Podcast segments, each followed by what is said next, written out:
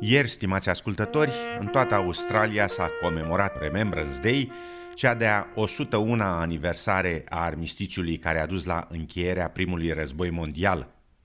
La ora 11, în ziua 11-a a lunii noiembrie, s-a ținut un moment de reculegere în memoria atât a celor care și-au pierdut viața în conflict, cât și a celor care au reușit să-i supraviețuiască. În primul război mondial au fost implicate peste 70 de milioane de persoane și se estimează că între 9 și 13 milioane au pierit, o treime dintre victime neavând un mormânt propriu, identificat. Dr. Tom Rogers, de la Monumentul Australian al Războiului, afirmă că prima aniversare a zilei armistițiului a fost considerată un serviciu funerar pentru acele familii care n-au avut niciodată o astfel de comemorare. The importance of Remembrance Day in, in the period immediately after the First World War was that it allowed families who'd lost a loved one to um, to reflect and to, in a sense, have a, a funeral service that they never got to experience, um, because uh, of course all of the, the soldiers, except for two who died in the First World War, the Australian soldiers, um, were not remo- were not returned to Australia. Afirma domnul Rogers. După al doilea război mondial, guvernele australian și britanic au schimbat numele comemorării de la ziua armistițiului la Remembrance Day. În anii care au urmat, aceasta a evoluat de la un moment de rememorare a victimelor conflictului la comemorarea tuturor militarilor, bărbați și femei, inclusiv a celor în viață, explică dr. Tom Rogers. It has evolved to, to do that, and I think it's done that following um, society's broader recognition that when people come back from war zones, uh, you know, having survived and even without physical uh, wounds in some cases, they can still be very badly affected by uh, their service. Uh, and so that's something that I think the public is becoming more aware of, and as a result, um, the the remembrance has always or is following that that public awareness.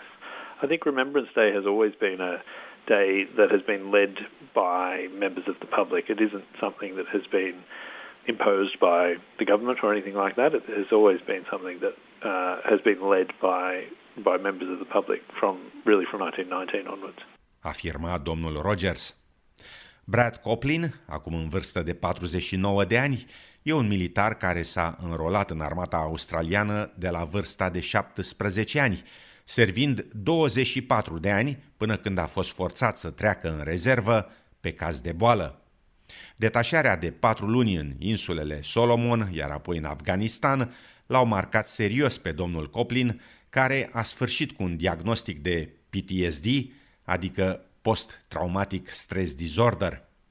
Din toate, cel mai rău e starea de constantă vigilență, din care nu poate ieși, afirmă fostul ofițer australian. When, you, when I go into a cafe with my girls, I sit in the, the cafe with my back to the wall so I can see um, the entire area, how to get out, all those type of things. So you're always looking for threats.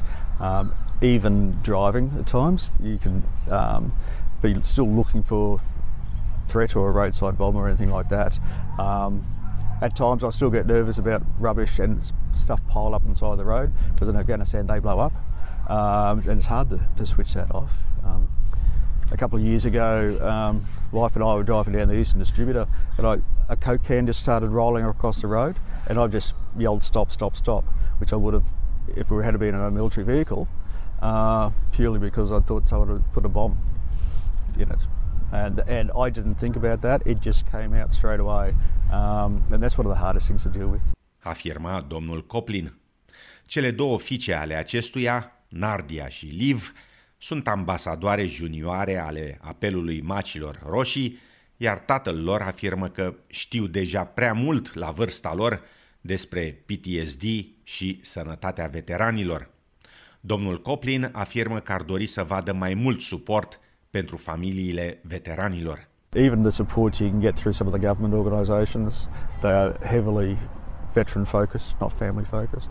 We do need to honour our fallen, but we need to support the living um, because there's a lot more people uh, living these days than there are dying in war. We're lucky. We're not losing the numbers we were losing in World War One and World War Two. Afirma domnul Coplin, care recunoaște că a cauzat multe probleme familiei prin adaptarea sa la viața civilă, dar că dacă ar fi să o ia din nou de la capăt, n-ar ezita să o facă. It's more than just a job. It's a, a lifestyle in a lot of ways.